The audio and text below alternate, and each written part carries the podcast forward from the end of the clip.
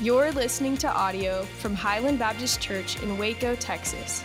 To find out more about Highland, go to www.hbcwaco.org.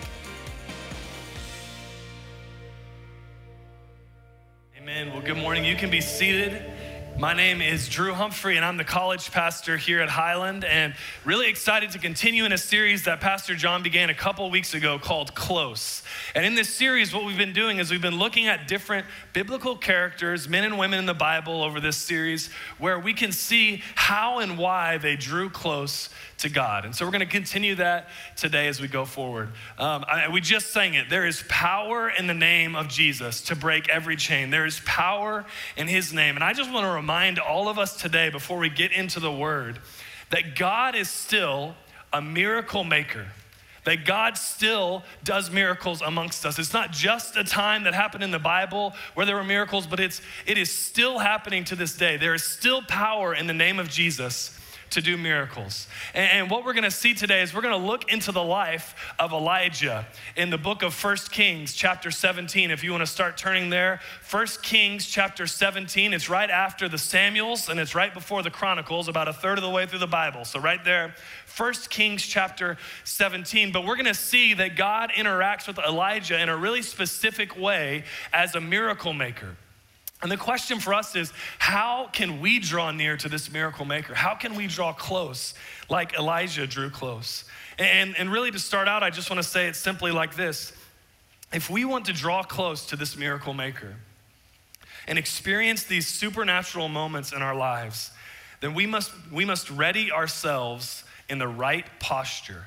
We must ready ourselves in the right posture. If you're taking notes today, write the word posture at the top of your page because that's what we're going to talk about mostly today. And, and really, when I think about posture, uh, this is what I'm talking about. Uh, when I was in elementary school, I played baseball, and I was a decently good baseball player in elementary school. I was like my city's uh, all star first baseman, all right? So if you know Coach Rod from the Baylor Bears is here, you know, you can give me a call. I still have four years of eligibility left, right? So third grade all star first baseman. And, and one of the things my teacher, uh, my coach would always teach me is that he would talk about the stance. You guys know what I'm talking about in baseball? Right? Where when, when the pitcher's about to throw it and the batter's about to hit it, all the other like seven or eight fielders out there, they all kind of do this, right?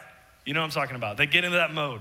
So I remember two specific plays when I was in third grade. One time I was actually playing shortstop and, and, and the pitcher was about to throw it and I got into the stance and it came right at me, a line drive, and it was like Derek Jeter, top 10 play, just like backwards, third grade, just, you know, fully parallel to the ground and snagged it. And I just felt like a beast. It was awesome. Everybody was cheering. It was great. I still have it in my mind, right? Uh, but then I remember the other time when I was playing first base. And you know, sometimes baseball gets boring. I don't know if y'all know that about baseball. I don't mean to offend you. But I was sitting out there on, on first base, just kind of doing my thing, and I didn't get in the stance. My posture wasn't right. And the ball came and hit me right in the eye socket. Line drive. I was wearing glasses and I was never the same again. Like I was scared of the ball. It was my last season to play baseball because I was so scared of the ball. It changed everything about it because my posture was wrong because I wasn't ready, because I wasn't in that stance that my coach had, had taught me to stand in everything was different. I wasn't ready to receive. And the same is true for us when these opportunities of miracles happen in our lives, when these moments for God to intersect in supernatural ways, we can either be ready in the right posture or we can miss it altogether. And if you think about Jesus, the miracle maker himself, who was around, when he was walking around the earth and he had these people who were close to him, remember who it was that was seeing these miracles and who it was that Jesus was bringing in more closely, right? It wasn't the people who were uh, religious and it wasn't the people who were uh, righteous in their qualifications. It wasn't these people like the Pharisees. In fact, he was frustrated with them, but it was even the sinners, it was the broken people, it was the messed up people, the doubters, the ones who postured themselves rightly before God in the flesh, in Jesus. They received the miracle. And we're going to see that in, in, the story of Elijah today because Elijah saw a lot of miracles in his day, and it's because he postured himself rightly before the miracle maker. So let's learn from him, let's imitate him as we turn to 1 Kings chapter 17. Again, it's about a third of the way through your Bible, chapter 17. We're going to start in verse 2. And really, the only thing you need to know is that Elijah is a prophet and a man of God, and that in the land that he's living, there has been a drought. And so we're entering into the story with, with the area having been in a drought. Verse 2 of chapter 17. And then the word of the Lord came to Elijah Leave here, turn eastward, and hide in the Kerith ravine, east of the Jordan. You will drink from the brook, and I have directed the ravens to supply you with food there. I mean, that's pretty incredible. It's like Cinderella. I mean, the little birds are coming and they're bringing him food every day. This is crazy. This is real. So he did what the Lord had told him. And he went to the Kerith ravine east of the Jordan, and he stayed there. The ravens brought him bread and meat in the morning, and bread and meat in the evening, and drank from the brook. And sometime later, the brook dried up because there had been no rain in the land. Let's stop there. We're going to take this in three chunks this morning. Let's stop there. And what we're going to really look at today is three questions to ask ourselves about our posture. So there's gonna be these questions to check my posture. That's what we're gonna look at if you're taking notes or if you're following along on the screen behind me. It's really this question of Am I ready for God to do the supernatural in my life? So the first question that we can ask is this Am I trusting in the miracle or in the miracle maker? Am I trusting in the miracle or am I trusting and the miracle maker. As I had said, there was a drought. There had been this, this, the whole land was without water, with very little water, and yet God had been sustaining Elijah through the miracle of this brook, through this little river, this tiny little creek that was providing him water every single day, but now it had run dry. And we have to ask our questions why would that happen? The drought still continues. Elijah is still a man of God, and yet God all of a sudden removes the miracle from Elijah's life. And we have to ask the question why would you do that, God? And I think it's for, for Elijah to be reminded to trust the Lord and to not trust the brook, to trust in the miracle maker and to not trust the miracle himself. Because, like Elijah, many of us, we might be going through our lives letting the circumstances dictate our trust and our worship in God. And so, no matter how good my week was or how bad my week was, no matter uh, you know what, what's been going on in my life, if God's been providing miracles and blessings, sometimes we get our attention fixed on the miracle, on the blessing, on these other things, and it, and it goes away from the one who brought those miracles, the one who brought those blessings. And so, sometimes God will remove these things from our life that we might refocus and retrust on Him and develop this devotion for Him. Uh, there's a story about my life that really goes on before my life as it relates to this. And it's really more about my parents. Um, before I was born, my parents, they were married when they, my dad was 22 and my mom was 20, and they didn't have me for seven years later. I'm the, their eldest son. And over those seven years, they were really uh, just praying and begging God to, to give them a child, and they were going through infertility. And many of you know uh, those who have gone through this, or maybe you're even going through this right now. And infertility is a, is a horribly hard thing to go through uh, in life. And you know they were they couldn't get pregnant, or then they would get pregnant and there would be a miscarriage, uh, and then they couldn't get pregnant, there'd be another miscarriage, and this is just over and over again. And they're just begging God, God, would you provide a miracle? God, it's only going to take a miracle. And then the miracle arrived, and little baby Drew, right? I mean, and and. Um, and here I was, just this perfect little child, right? And the, the happiest day of their life was when I was born, and it was just all downhill from there, right? But it was, it was great, and they had this miracle given to them, and the God had answered their prayers in a miracle. And then it was about a few years later, I'd been growing up and living a healthy and happy life when I was diagnosed with something called chronic neutropenia.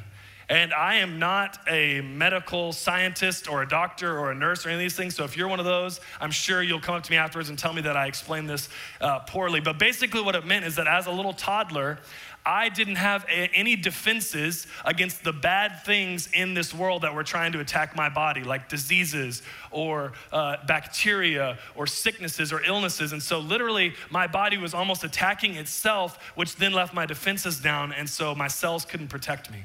And so as a little toddler, I was literally uh, like the bubble boy, right? Where you have to like be protected. When people come into my house, they'd have to scrub up and they'd have to be really healthy because if I got sick, I could literally die. And so this is going uh, in a bad direction for my parents. I mean, and for me, it, it's, it's a really scary thing in my family's life. And my mom and my dad, they're just wrestling with God. God, you, you gave us all this time, seven years of no children, and, and then all of a sudden we have this child, and, and, and yet now he's, he's in such a, a fragile state. God, what are you doing? So it, it, it, escalated to the point where I was in the hospital and they had me in a tent that basically was pumping medication into the air so I could just kind of be in this tent. and I was getting really sick, and my neutrophils numbers were going down, and it wasn't looking good. And they were saying, you know, he'll, he'll probably have to be homeschooled, he'll probably have to be at home a lot, probably won't be able to play sports, those kind of things. And uh, that was kind of the trajectory. And my mom got into that tent with me one night as I was falling asleep just to protect me and to take care of me and to just love me in this scary time. And, and she said that night that she just prayed and prayed and said, God, I give you this child. God, I trust you with this kid. I know that you can do big things in a life. And she said that she just had this peace come over her in that little tent that night, that God was gonna take care of her little boy. And she had a trust in God that night. And it was the next morning when we woke up and we started checking my numbers again that the neutrophil numbers started to go up and that everything started to change and that I was able to play baseball and that I was able to go to school and that I was able to live a normal life. But it was just like this where my parents, they were learning this lesson, just like Elijah learned the lesson here that sometimes God provides a miracle in our life and then He might pull it back. Sometimes God provides a blessing in our lives and He might pull it back that we might recalibrate and refocus and say, I'm gonna focus and trust and put my hope and my faith in the miracle maker and not in the miracle. And, and this is the same thing in the book of Job. If you remember Job, everything was removed from him his family, his blessings, his, his livestock, eh, his, his health. Everything was removed from him. And you know what he said in Job chapter 1, verse 21? He said this The Lord gives and the Lord takes away, but blessed be the name of the Lord. The Lord gives and he takes away, but blessed be the miracle making name of the Lord. And here's the truth about God God's promises are always trustworthy because he's not going to let Elijah die of thirst here, we're going to see, but, but his purpose is greater than just sustaining Elijah. And his purpose is greater than just sustaining us. God's priority is developing devotion and strengthening his dependence on God. God's priority is to develop devotion in Elijah and to strengthen his dependence on God. And I heard it said this way one time that God will gladly trade uh, our, our temporary suffering in our lives. He'll gladly allow some temporary suffering in our lives if it develops a deeper devotion and dependency on Him. Because it takes the focus off the blessing, off the miracle, off the, off the ease of life, and it puts it on to the miracle maker, onto the one who gives us those blessings. So we need to ask ourselves the question Am I trusting in the miracle or am I trusting in the miracle maker? Let's continue in chapter 17. Let's pick it back up in verse 7. Sometime later, the brook dried up because there had been no rain in the land. And then the word of the Lord came to him Go at once to Zarephath in the region of Sidon and stay there. I've directed a widow there to supply you with food. So he went to Zarephath. And when he came to the town gate, a widow was there gathering sticks. He called her and asked, Would you bring me a little water in a jar so I may have a drink? And she was going to get it. He called, And please bring me a piece of bread. As surely as the Lord your God lives, she replied, I don't have any bread, only a handful of flour in a jar and a little olive oil in a jug. I'm gathering a few sticks to take home and to make a meal for myself and my son that we may eat it and die. And Elijah said to her, Don't be afraid. Go home and do as you have said, but first make a small loaf of bread for me from what you have, from what you have and bring it to me. And then make something for yourself and your son. For this is what the Lord, the God of Israel, says The jar of flour will not be used up, and the jug of oil will not run dry until the day the Lord sends rain on the land. So he went away, and so she went away and did as Elijah had told her. So there was food every day for Elijah and for the woman and her family, for the jar of flour was not used up, and the jug of oil did not run dry, in keeping with the word of the Lord spoken by Elijah. Miracle number two. Here's the second question we can ask about our posture Do I expect for God to deliver on his promises? Do I expect for God to deliver on his promises? If you remember in the first miracle of the ravens bringing the food and the brook coming and bringing the water, God laid it out perfectly, exactly what was going to happen. He told Elijah, This is the miracle, this is the thing that you need to know, and how it's going to happen. But in this one, he actually just says that you're going to go to this town and you're going to bump into a widow, and that widow is going to take care of you. It wasn't laid out perfectly for Elijah. It wasn't said, this widow will say this about the jar, and, that, and I'm going to provide this even secondary miracle, not just of the widow being there at the perfect time, but that I'm going to provide these jars to never run out of these two ingredients to continue to sustain you. Right? He never lays that out perfectly for Elijah, but Elijah had to come to this gate and he had to see the woman and he had to say, This is the one that God was talking about. No matter what she says, this must be the woman. I expect God to deliver on his promise no matter what the circumstance says. Imagine if he had walked up to the gate and he had said, uh, Woman, woman, uh, can you feed me? And she said, No, I'm actually out of food. I'm out of water. I'm going to just make my last meal and we're going to die. And he said, Okay, it must not be you. Bye, right? And just gone on to the next to the next widow that he found to the next woman. What if he had missed it because of the circumstance of that moment? He had looked past it because he wasn't expecting God to do these big things and these huge things through this woman. And so this kind of silly idea of him asking this question to her, but but but are we missing our miracles because we aren't looking for the ways that God is working to fulfill his promises in us? Are we missing those miracles because we aren't expecting and seeing and looking for God to do these things through the people and the circumstances around us?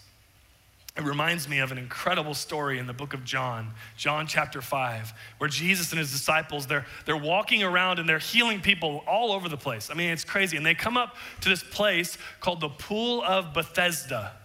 And this pool is kind of this urban legend where it said that the angels would come and they would swirl the water from time to time. And if people would go into this pool just at the right time when the water was being swirled, that whatever ailments they had, or diseases, or sicknesses, or whatever else they had, would be healed. And so you can imagine dozens, if not hundreds of people are gathering on this pool waiting. People who, who can't see, who can't walk, who have leprosy maybe, who, who are sick. All of these things who are on the verge of death are gathered around all of this right here around this pool. And Jesus and his followers come through.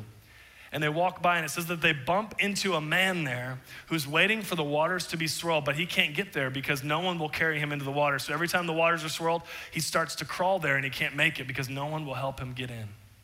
And Jesus heals him in that moment. He and this, this man have a moment, and the miracle maker himself heals this man. And we, it's an incredible story. But when we read that story, when we think about that story, I, I'm always just shaken by the fact that there were dozens and hundreds of people around Jesus who wanted healing, who needed healing, and yet they were going to the wrong source. The miracle maker himself in Jesus was right in front of them, the one who could solve everything they needed, and yet their hope was in a pool. Their hope was in the waters being stirred, and hopefully this might be the time that it happens, and they were missing their miracle. They were missing the miracle maker. A couple years ago, Pastor John was talking, uh, and, and he said this quote. He said, Too many Christians are leaning on a shovel and praying for a hole. Shovel and praying for a hole. And many of us, we're looking right past our miracles because we don't have it perfectly laid out for us. And God says to, to raise your awareness, says to lift up your eyes, to bring it up higher, to be watchful for the ways that God will deliver and work wonders around us, just like Elijah was. He said, I found the widow. I don't care what she says. God will make a miracle through this woman because he keeps his promises. Let's continue reading and, and talk about our final and last question here. Verse 17. Let's finish this story out. So, sometime later, the son of the woman who owned the house became ill, and he grew worse and worse. And finally, he stopped breathing. And she said to Elijah, What do you have against me, man of God? Do you come to remind me of my sin and to kill my son? He said, Give me your son. And he took him from her arms, carried him to the upper room where he was staying, and he laid him on his bed. And then he cried out there to the Lord, Lord, my God, have you, have you brought tragedy even on this widow I am staying with by causing her son to die? And then he stretched himself out on the boy three times and cried out to the Lord, Lord, my God, let this boy's life return to him. And the Lord heard Elijah's cry, and the boy's life returned to him, and he lived. Elijah picked up the child and carried him down from the room into the house, and he gave him to his mother and said, Look, your son is alive. And then the woman said to Elijah, Now I know that you are a man of God, and that the word of the Lord from your mouth is the truth. I mean, what an incredible miracle. Miracles are just stacking on themselves in this story, getting bigger and bigger. And here's the third and final question that we can ask ourselves as we try to rightly posture ourselves before the miracle maker. It's this Will I believe in the previously unseen miracles? Will I believe in the previously unseen miracles? Because I want to remind you that so far in the first two miracles before this time, where God is providing food and water, these are previously seen miracles in God's word and in the life of the followers of God. Uh, the Israelites, when they were walking through the desert, God provided manna from heaven. He provided food for them. And it's an amazing miracle, just like it's an amazing miracle that God provided food for Elijah. When the Israelites were walking through the desert, they were thirsty, they had no water. And it says that Moses took his staff and he hit a rock. And when he hit that rock, water shot out of it like a water fountain. And the Israelites, they were given water so they wouldn't be thirsty and die. And the same is true with what he did in the brook for Elijah. God has provided these things before, but up until this story, this moment in the Bible, there's no record of God raising anyone from the dead. This is a previously unseen miracle that Elijah is requesting. And now he's faced with believing for a previously unseen miracle.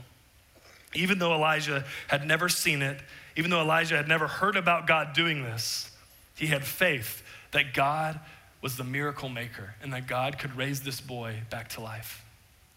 Recently, I read a story about the Heimlich maneuver. Uh, the Heimlich maneuver has been around for decades, and I mean, every elementary school, every CPR class, every hospital, they teach about this Heimlich maneuver where if someone's choking on something, right, you put your arm under the kind of where their diaphragm is and you pull up, and then, and then they spit out whatever's in there, and then everyone cheers, and it's just this great moment, right? I mean, this happens all the time. People are saved by this incredible maneuver. It was created by this person named Dr. Heimlich, actually. And he created it, and people bought into it, and it started to work. And so it became this mass produced thing, and they, they, they marketed it all over the place to save people's lives. Well, it wasn't until two months ago, decades and decades and decades later, that Dr. Heimlich had a moment to save someone using the Heimlich maneuver. And it was a 96 year old woman. He'd never done it before.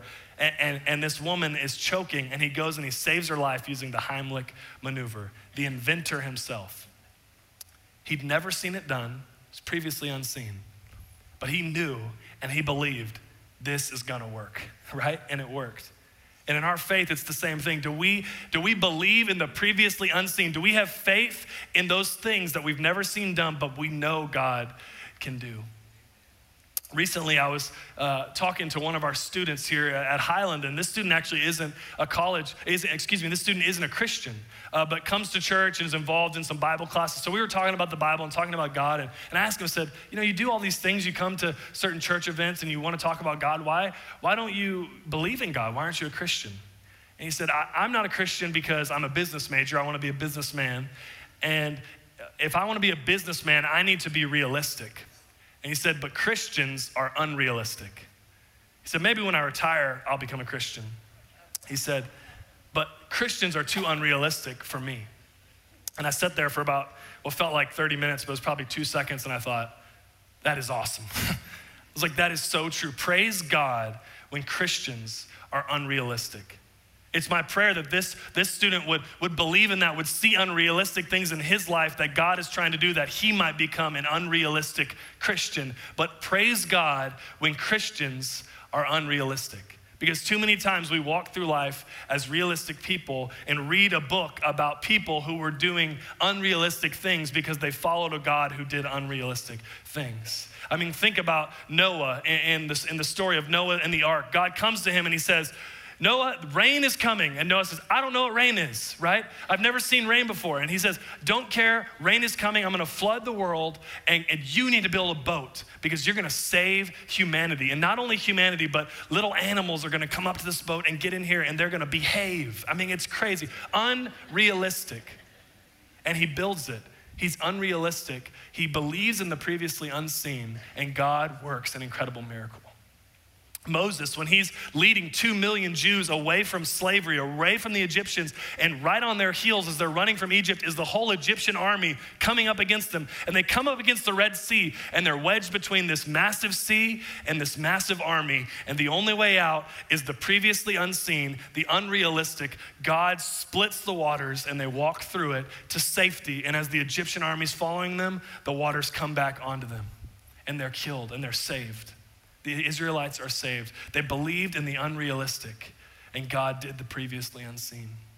What about Elijah in the next chapter, eh, uh, 1 Kings chapter 18? Elijah's basically duking it out with these guys who believe in other gods. And he says, if your God is real, then let's, let's have a challenge to see if your God is real or my God is real. He says, for the first half of the day, you build this altar and you pray and you pray and you pray. And if your God is real, he'll send fire down from heaven and he'll light that altar on fire. Says, but if my God is real, he'll do it. So all day long, these guys worshiping this other God, they're praying, 450 of them just praying and dancing and doing their thing, and nothing's happening, crickets. And then it's Elijah's turn. And he says, I'm gonna double down. I'm gonna take all this water, jugs and jugs, gallons of water, pour it on the wood that it might be that much more unrealistic that God could do something never seen before. And he starts praying, and the Bible says that fire came down from heaven and lit the altar. Elijah prayed for the previously unseen. Or the woman at, in, in the Gospels who she has the issue with blood and, she's sick and, and it's been 12 years, and her only hope is to, to fight through the crowd and to reach through the crowd and just to touch the hem of the garment of Christ. Never seen it before. It's undone. But God, that He might do something just through a touch. And what does God do? He, he heals this woman through her faith, through believing in the unrealistic. And oh, uh, how unrealistic is it that the God of the universe would come down in man, in Jesus, and that he would come and he would take our sins upon his sinless shoulders and die for us? How unrealistic is that? How previously unseen is that? And so, my challenge to myself and to all of us this morning is don't be a realistic Christian.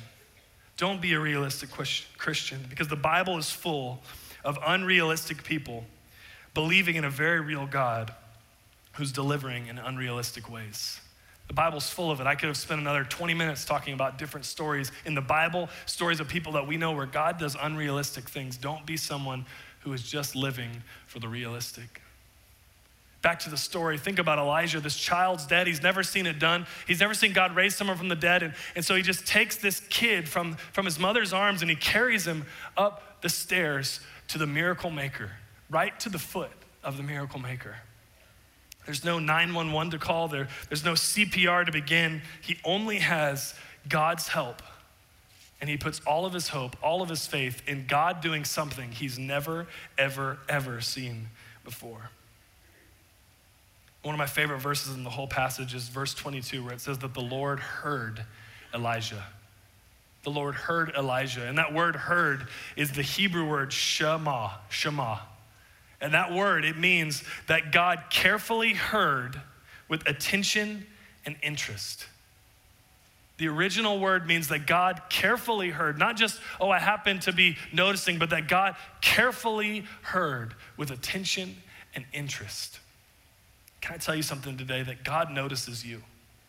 And that God notices me, and that God, He hears us when we have great faith.